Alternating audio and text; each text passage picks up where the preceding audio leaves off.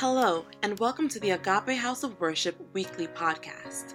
Through this podcast, we hope and pray that you will be equipped and empowered to live the life that God has planned for you.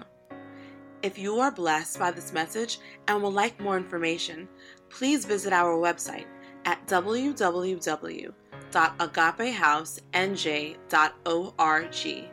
Thank you and God bless.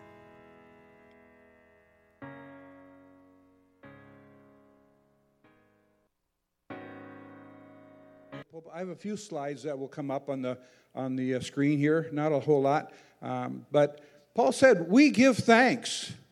We give thanks to God always for all of you, making mention of you in our prayers constantly, being bearing in mind your work of faith, your work of faith, and your labor of love, and your steadfastness of hope, hope in our Lord Jesus Christ."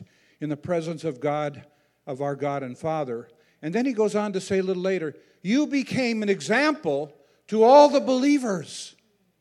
And then he says, For the word of the Lord has sounded forth from you. I believe that that can be said of the Agape House of Worship. I really do. So, again, congratulations, church. An anniversary is a good time to look back and to praise the Lord and to celebrate his favor on you and your leaders. And I'm privileged to do that with you today, to look back, but also to look forward. Pastor Lawari has already told you about how the Lord brought us together in ministry, in the Spirit, in Uganda. And here we are today in the U.S., deepening that relationship. And I'll tell you, this has just been a wonderful experience. Isn't church boring? I, I can't get over that. People think, I don't go to church, it's so boring. Well, they need to come here for sure. I mean, this is, this is church on steroids or church on adrenaline or something, but it's fantastic. So, you know, you would not be excelling as you are if you were not the kind of people who are easily content. So I want today to encourage you as you excel still more. A phrase that is used in 1 Thessalonians chapter 4 verses 1 and 10 twice. Excel still more. That's where we want to go. And you will excel still more because this is the year of outpouring. So let's talk about from 1 Thessalonians 4 and 5. And I, I want to make a confession here. Don't be afraid but buckle your seatbelt here because uh, I'm going to preach from two whole chapters. I've never done that before, but just taking little pieces from chapters 4 and 5 of First Thessalonians. So, what Paul talks to these, this, it's an infant church. It was an adolescent church, somewhat like Agape. You're an adolescent church, and I'm going to say more about that a little bit later. But he mentions six important areas that he wants the people to excel still more. And I think they apply here to agape. He wants you to excel still more in your family relations and in personal holiness. Verses 1 to 8 of chapter 4. He wants you to excel still more in your love for other Christians. He wants you to excel still more in caring pastorally for one another. He wants you to excel still more in spiritual warfare. And He wants you to excel still more in responding properly to your leaders. And He wants you to excel still more in day by day Christian maturity. So that's what we're going to talk about. In order to be the kind of church that Paul commended the Thessalonians for being, the individual members of the church need to excel still more in these areas. So, first, he talks about excel still more in family relationships and personal holiness. For the Apostle Paul, the testimony of the church was de- directly related to the testimony of the individual members. In fact, you see in the church at Corinth that one individual member brought shame to the church at Corinth because he was not conducting himself in the ways of Christ. Sometimes people ask the question, every pastor gets asked this question Pastor, how can I know the will of God? Now, they usually have something really specific in mind that they want to know the will of God. But I usually start by saying, well, 99% of the will of God is found in the Bible. When you are sure you're learning and knowing and obeying all that, then maybe He'll reveal the other 1% to you. But specifically, one place in the Bible, the will of God is very clear about, is here in 1 Thessalonians 4, where he says very clearly that your sanctification is the will of God. Your sanctification. It is God's will, not just for you to be saved from your sin, from the penalty of sin, so that you have the fire escape and you go to heaven when you die. That's just the beginning point. Jesus didn't come just to save you. If he did and you were saved, he'd rapture you immediately. But he came for more than that. He came to make you holy. He came for your sanctification as well. And Paul is saying that here. That's part of his purpose for you. And specifically, he's referring to sanctification in our sexuality and in our marriage. Verse 4 says, talks about the uses the word vessel or, or body in most translations, or in or possibly even the word could mean your wife. We're to treat her with honor, to, to treat your body with honor. Sanctification can be a very personal experience, but it's much more a family issue as well. Though most uh, likely never married, the Apostle Paul knew the importance of marriage for most people for maintaining sexual purity. But far beyond that, marriage is a relationship that God uses to show how Christ and the church are to relate to each other. You know that from Ephesians chapter 5, verses 22 to 33, where he talks about marriage is an analogy of the relationship between Christ and the church. Now, if you want Christ and the church, Christ and agape house of worship to have the kind of fidelity that they should have, the kind of faithfulness, the kind of intimacy that we worship God for, if you want this church to have the kind of special relationship with Jesus Christ that He wants you to have, He also wants that in your marriages as well. And so it's very clear in Scripture, though our, our culture today would not agree with this, it is the Word of God that sexual activity outside of marriage is completely forbidden in Scripture. There's no way of obeying God's Word and expressing sexuality outside of the bond of marriage. Betsy and I held a, had a home Bible study for quite a few years. We like to do motorcycling. I hope that's not considered a sin here, but we, we go out motorcycling once in a while. And we had a Bikers and Friends Bible study, and there were some pretty rough cut folks in that Bible study, as you can imagine. And one of them, a guy named Johnny, uh, was struggling in his walk. At least I had hoped it was a walk. I'm not sure it was. I'm not sure if he ever even got to crawling. But he was living with a woman. They weren't married. And they didn't have any intention to be married for financial reasons, he told me. Well, I called him out on that in a breakfast meeting in a loving sort of a way, and, and uh, he seemed to accept it. But later on, I found out that he told somebody else, Well, you know what's wrong with David Schroeder? He's using an old translation of the Bible.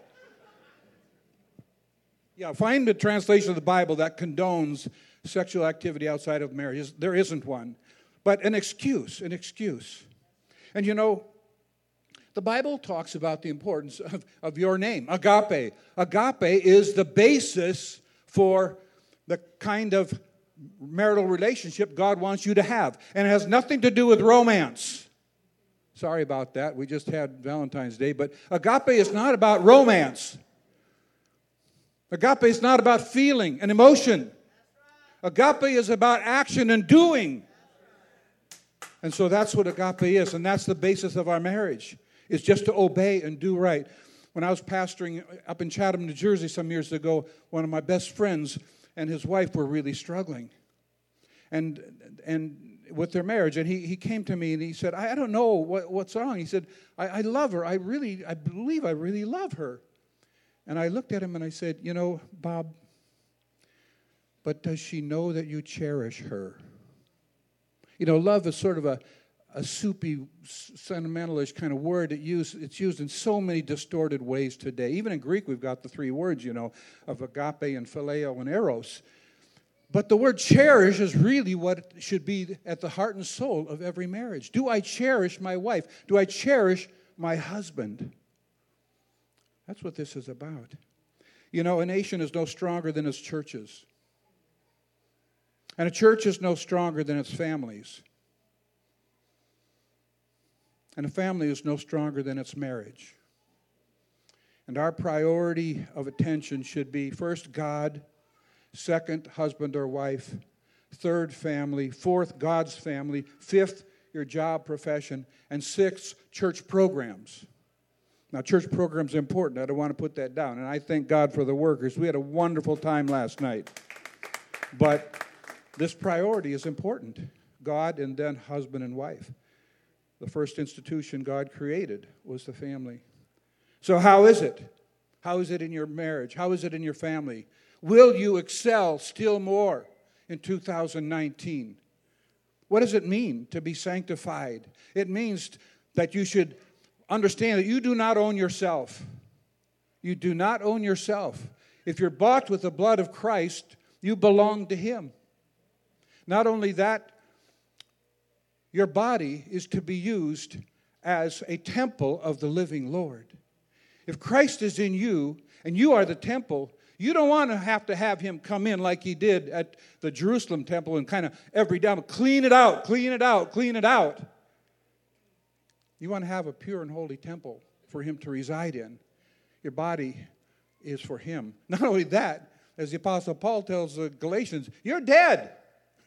you're dead. And he tells the Romans, you're dead for the purposes of sin. But he said, I'm crucified with Christ. I'm crucified with Christ. Yet not I, I, I but I'm alive in the, in, in the flesh, yes, but I'm alive to serve Him. And that's why, you know, He's going to leave you here on planet Earth as long as He wants you to be serving Him. You know, because this is not our home.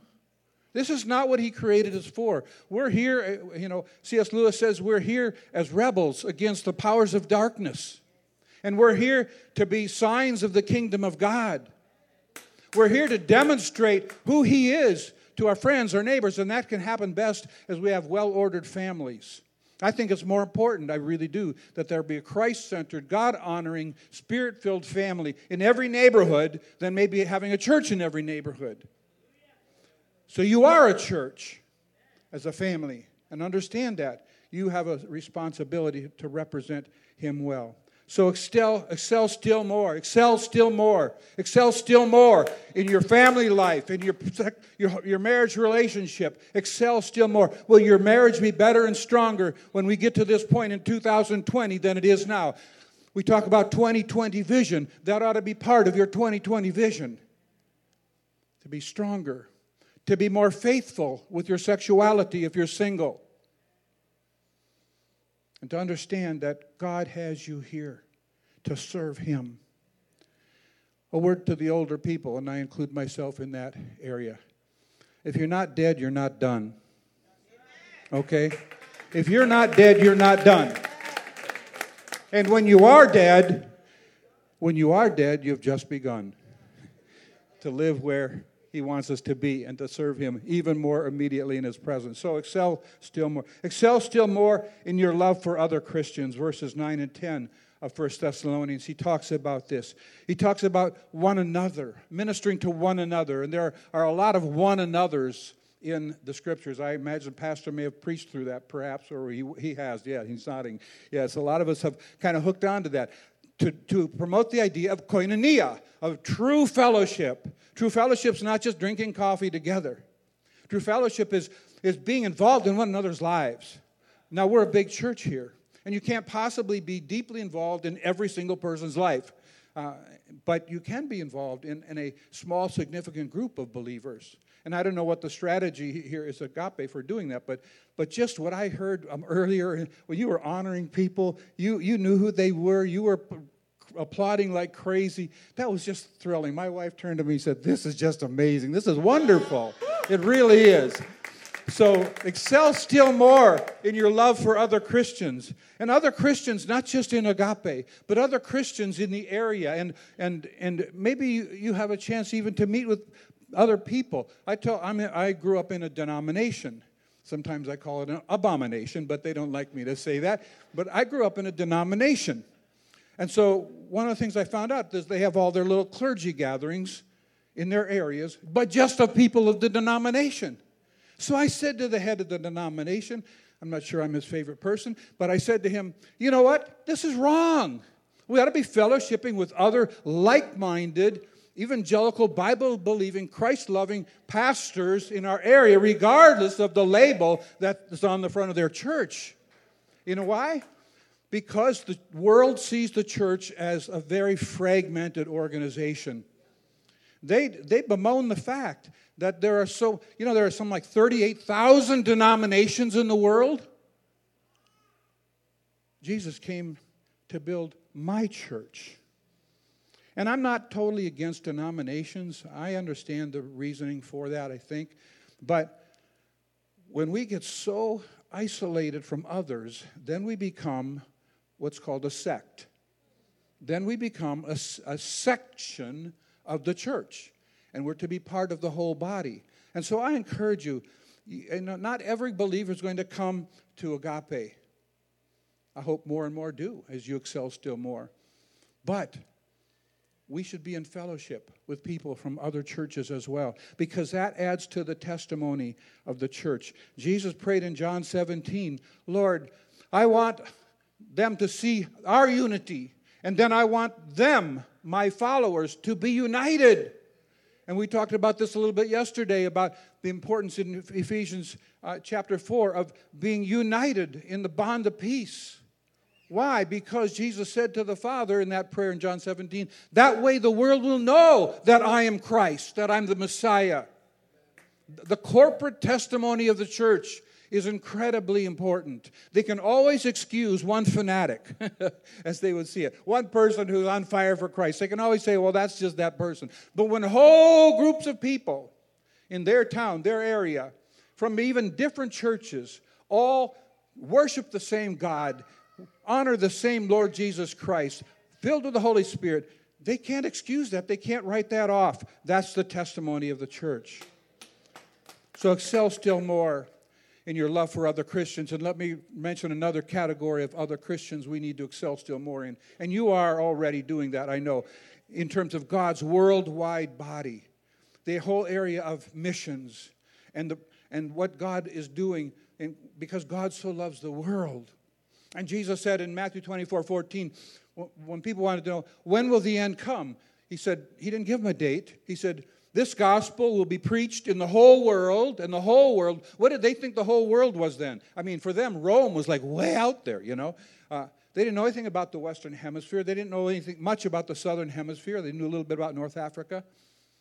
But Jesus said, This gospel of the kingdom will be preached in the whole world as a witness or a testimony to all the ethne, all the nations, all the people groups, and then shall the end come.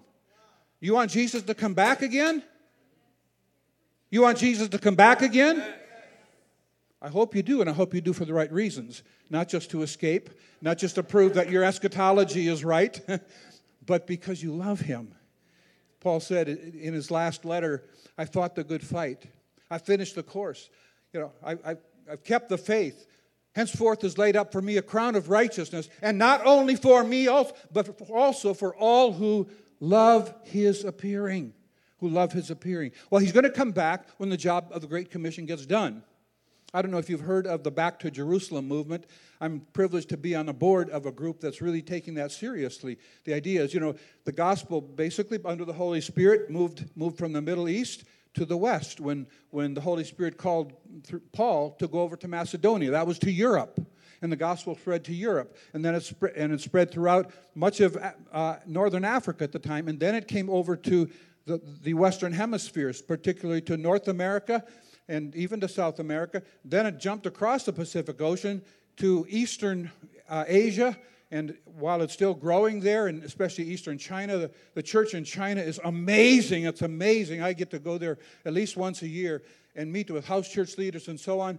And what God is doing in China, you, you really shouldn't even be able to write about because they're in danger under persecution a lot. But the miracles that Jesus is doing to call Chinese people to follow him and to call them to become missionaries, and that's the, the group I'm involved with, with is training young people from the house churches the house churches, the underground, the persecuted, the illegal church, if we want to say it that way. I wouldn't say it that way in other, other contexts, but to call the young people from those churches to give their lives to be missionaries to the Middle East.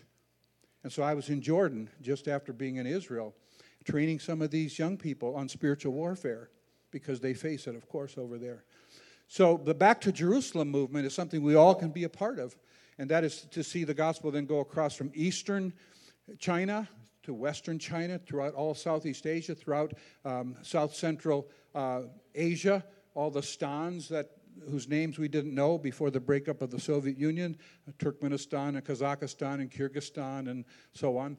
All those unreached people groups, 98% of the unreached people are in a, what's called the 1040 window, which cuts across northern Africa today all the way to Asia, through India and much of China. So we can be involved in that great mission of taking the, the gospel all full circle back to Jerusalem. And so I encourage you to excel still more. Encourage your pastor. He's got a missionary heart. I saw it there in Uganda. He's going to Rwanda. And he's taken the gospel to these people, and it's wonderful. Encourage him. What, what a great thing. I think you had 11 with you in, in Uganda from the church here. That was fantastic. And, and, you know, they served. They served. They served the young people. There were medical people there. Continue, excel still more in that regard. A third area that he talks about excelling still more is in caring pastorally for one another. Pastorally, you say, Well, I'm not a pastor. Well, Uh, you can be. You don't have to be ordained. You don't have to go to Bible college. To serve pastorally is to be a shepherd. I doubt very much if the shepherds in Jerusalem, in, in Israel, you know, had um, seminary training or Bible college training. You can be a shepherd. What is he talking about here? Well, caring for other people. Caring for other people. Your pastor and pastors, no matter how many you have, they can't possibly care pastorally for this number of people. I mean, it's just too demanding. Um, God's calling, especially for Pastor Laloy, is to spend his time in prayer and, and studying the scriptures and preparing to feed you. I remember some of you um, possibly have read some of the writings of A.W. Tozer. Yes, maybe? Some have. So he was from my denomination. Uh, I don't think he was the most popular guy in it either. But he would say, you know, if you feed your people, your sheep on, on Sundays, you don't have to spend quite as much time maybe counseling them. And so uh, that's true. As you come here and receive the Word of God, you are growing, you are maturing, and you are watching God deal with your problems. He is, you know, the, the third person of the Godhead is the Holy Spirit. The Greek word that Jesus used when he talked about the coming comforter is parakletos. He's the paraclete. Paraclete means a counselor, an, an encourager, an exhorter. That's the Holy Spirit. And as we are connected to Him, He will be our counselor. But people may need somebody else. So here's what I'm encouraging you to do in excelling still more in your caring and your pastoral ministry to others. Learn your spiritual gift. And I'm saying it's singular because there's no place in the Bible that it states or even uh, implies that one believer has more than one spiritual gift. Learn your spiritual gift. It's how you are wired, it's how you're made up, it's your motivation.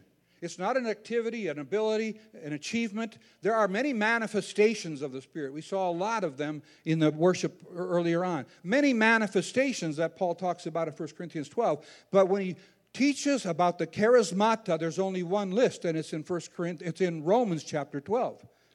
And there are seven of them there, and I'm not going to go through them right now. We have a seminar called Finding Your Charisma, and when we do that, we did one a few weeks ago up at Pastor Frankie's church in Bedminster.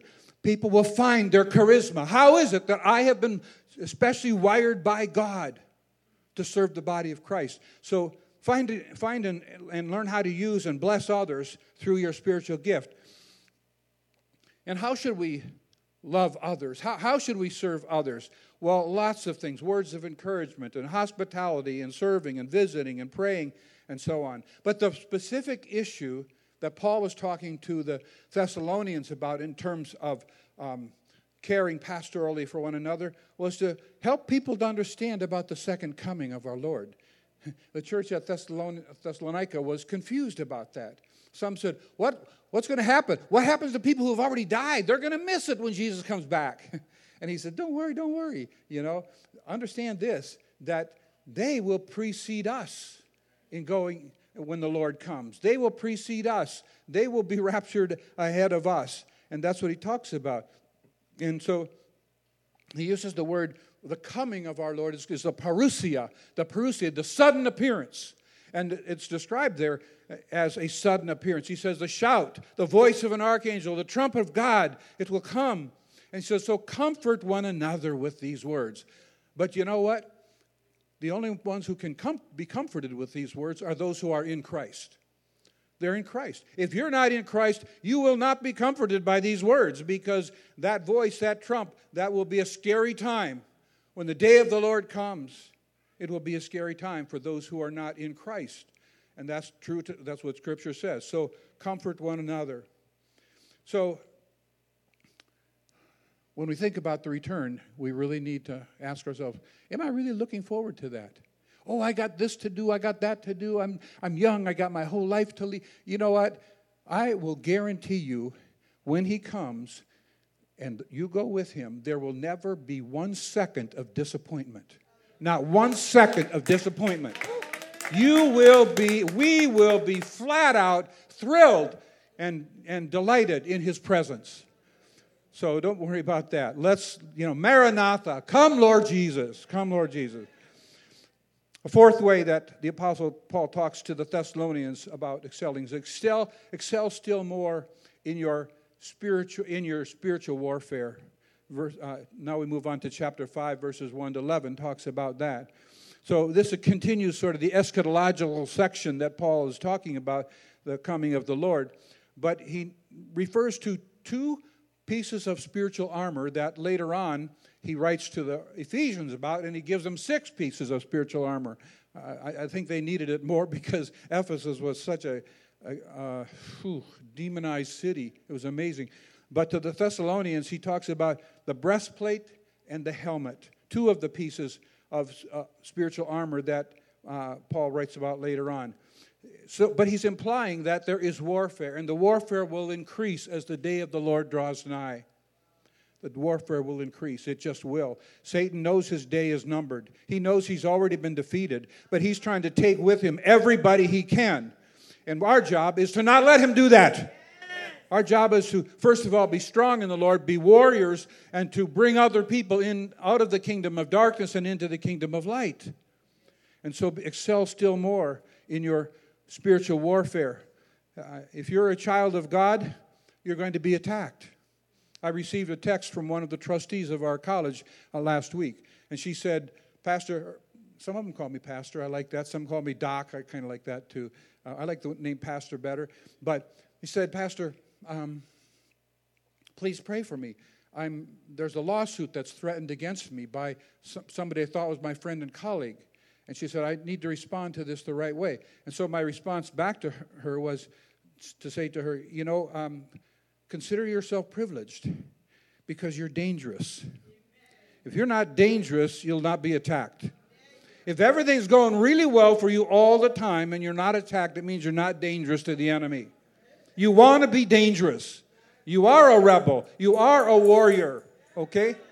Prayer is the ultimate act of rebellion and we need to engage in it. I love to see the, the emphasis you have here on prayer because prayer is the ultimate act of rebellion against Satan. And you know what else is? Worship. When we gather together and we worship like I'll tell you, Satan wasn't anywhere near. He doesn't want any part of an, a, an, a, people who absolutely go, hor- go vertical in their life worship. So, yes, continue to expect you're going to be attacked. So, this warfare that we're involved in is not an altercation, it's, it's not a conflict or a skirmish. It is open, life and death, highest stakes warfare. We need to understand that. We need to understand that. It's highest stakes warfare. Think of it being around the world, so many forms of voodooism, in the Caribbean, especially, and other places. Demonism strongly all over the world, but places like uh, Brazil and some places in Africa, which we, we saw some of that when we were in Uganda, and I've seen it in other places in, in Africa. But it's in America. The only thing is, Satan disguises himself, and he's fooled us into thinking that he's some kind of cartoonish figure, you know, with a red suit and a tail and cloven feet and horns and all that. And so we think of him as fiction. And he's just happy with that because you're not going to fight against a cartoon. But he's not that. We see family disintegration in many places, and especially I think of Latin America. My daughter just returned in the summer after 15 uh, years of serving God in Argentina and Ecuador, and being down there pretty often, as Betsy and I were. We saw so much, so much family disintegration. We think of secular humanism in Europe. You know, how I'm involved in another board that's called Atlantic Bridge, and it's trying to reach the youth cultures of Central, Eastern, and, and Western Europe. And my friend John Ostijk, who's the founder of this ministry of Atlantic Bridge, says, you know, our job is to, re- is to introduce the present generation to the faith of their grandparents. Because, as you know, particularly under communism, the reigning ideology was, was atheism, and it was taught in the schools. So, secularism, humanism is throughout uh, uh, Europe today, and it's certainly uh, found its way to the United States. Atheistic communism is another area, you know, and even though we mentioned what God is doing in China, still atheistic communism is the primary worldview that is propounded there, and it's getting worse and worse. And it's taught in the schools all the time, and so that's another area of warfare. And, and if I may say it, I believe in that Islam in, in the Middle East, in Indonesia, and spreading itself around the world. It is not the faith of Jesus Christ. And there's no way that you can imagine having, having uh, Jesus Christ and Muhammad here sitting on the platform and finding them agreeing on everything. It just wouldn't happen. And though I, I teach and I love some of the uh, uh adults, teacher, uh, students I've had who are committed to the Islamic faith, um, the truth of the matter is they're wrong. You know, they're wrong about some of the things that, that they've been taught to believe. And then there's there are other worldviews, Hinduism in India, and godless materialism above everything here in the Americas. Godless materialism. You know, if you ask what is the world view of the United States today, it's therapeutic, moralistic humanism. That's what it is.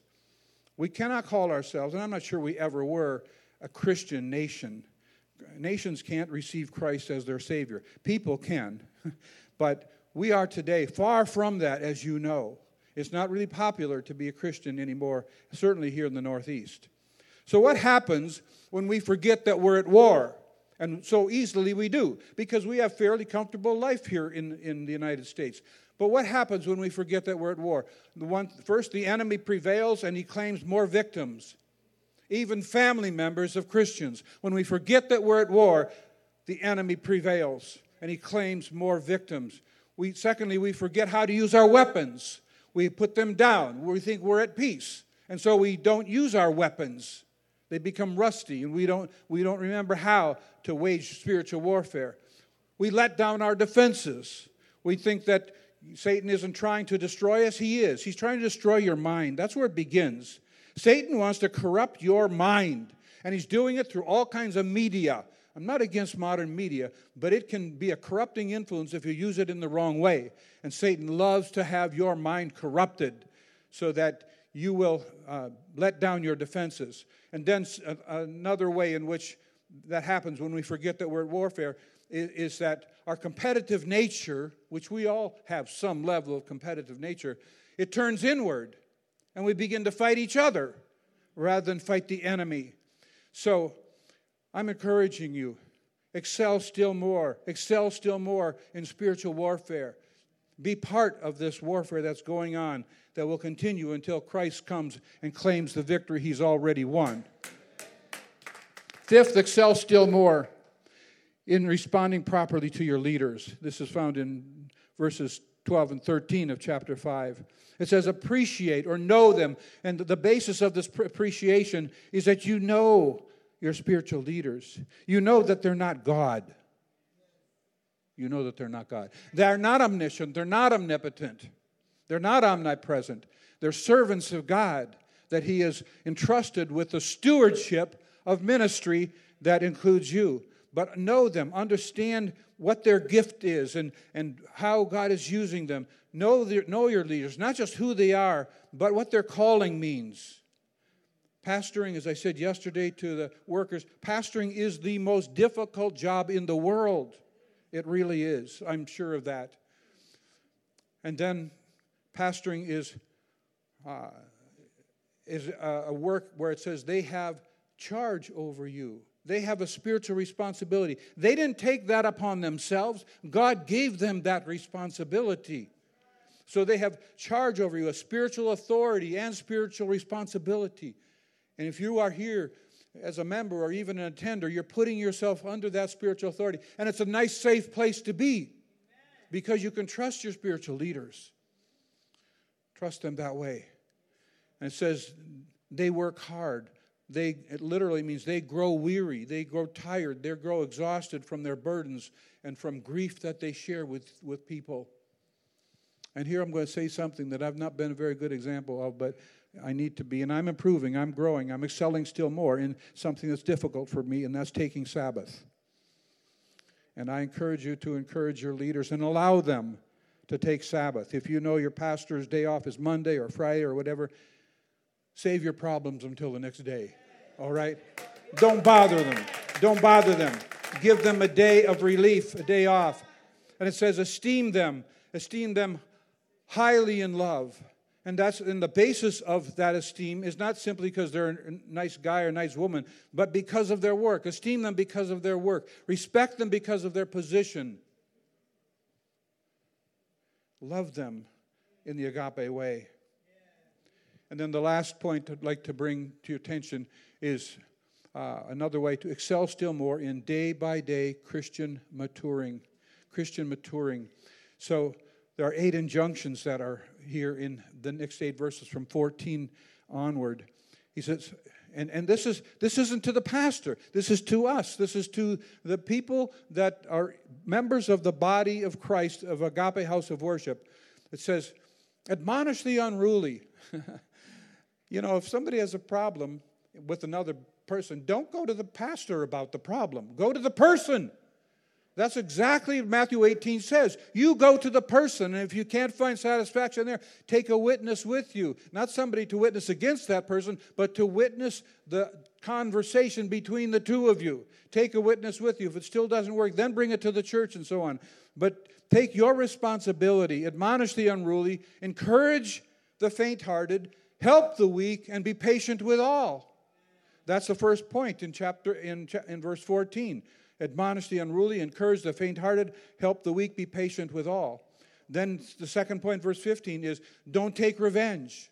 If somebody does something that offends you, your response is not to take revenge. It's not an eye and eye for tooth for a tooth, as Jesus said. Love your enemies. Do good to those who hate you. bless those who curse you. Pray for those who mistreat you. Have you ever tried that? You're offended at somebody, somebody's mistreated you. What is your first response? It's supposed to be pray. Pray for them, not against them. Pray for them. All right? No revenge. Verse 16, rejoice always. Rejoice always. What that means is, you know, maybe you, you don't feel like rejoicing. Maybe things aren't all that positive in your life. But you can rejoice when you think about the most important things in life are that you know Jesus Christ, that you are a citizen of heaven here and now. If you can't rejoice in that, when you're discouraged and even moving toward depression, get out of it by rejoicing in the Lord. It says always. Then it says pray without ceasing. Verse 17. That means be in an attitude, be constantly aware. Let, let God be your default screen. Okay, we all have software and we're busy on our different software at times. But when you stop with that software, it goes to a screen, a screensaver. Let your screensaver be God. So that when you're not involved with other things, you're right away you're thinking about God. Now I want to do that. I need to excel still more in that area because I usually move on to the other softwares pretty quickly. But excel still more in praying without ceasing. In everything give thanks. Not for everything, in everything. In everything give thanks. And that means the difficult times too, because we are told by James that, you know, when we are in times of testing, that understand that it's for our growth. And that God is allowing that to happen because He loves us and He wants us to grow. Do not quench the Spirit. Make sure that the Holy Spirit has freedom in your life and in the body's life to, to bring about what the Holy Spirit's primary job is to do, and that's to glorify Jesus Christ. Glorify Jesus. When we quench the Spirit, we're basically saying, Jesus, I don't want you to be glorified. Do not quench the Spirit. And do not, it says, despise prophecies. Prophecy doesn't mean uh, predicting the future. The primary meaning of that word is to proclaim, to proclaim the truth. Don't despise the proclamation of the truth. Welcome the proclamation of the truth. And then it says, examine everything carefully. Examine everything carefully. Be discerning. We're not to judge. Jesus said in Matthew 7 1, judge not. That's the Greek word krino. Do not judge. That means you do not have the authority or the right to condemn somebody. That's what that kind of judgment is. But anakrino and diakrino, two derivatives from that, are, are both encouraged, and that's to be discerning, to analyze, to be objective, to come to uh, opinions. Because a little bit later in chapter 7 of Matthew, he says to the disciples, he said, Now I want you to be discerning about false prophets. Who are the false prophets? So we should have discernment, but we should not despise prophecies. We should not quench the spirit. We should examine everything carefully. So, to conclude, you are moving into your 14th year as a church. You are still an adolescent church. Hallelujah. Okay? You're an adolescent church, meaning you have a lot of energy, we've experienced. You're growing, your body is changing like an adolescent. You're discovering your giftings in the church, and you have more maturing to do as the body of Christ here. So I thank God. I thank God that you have a spiritually mature pastoral couple and other pastors to guide you. And I'm encouraging you to look to them and to your loving Heavenly Father to help you excel still more. You committed to that? Okay, let's say it together.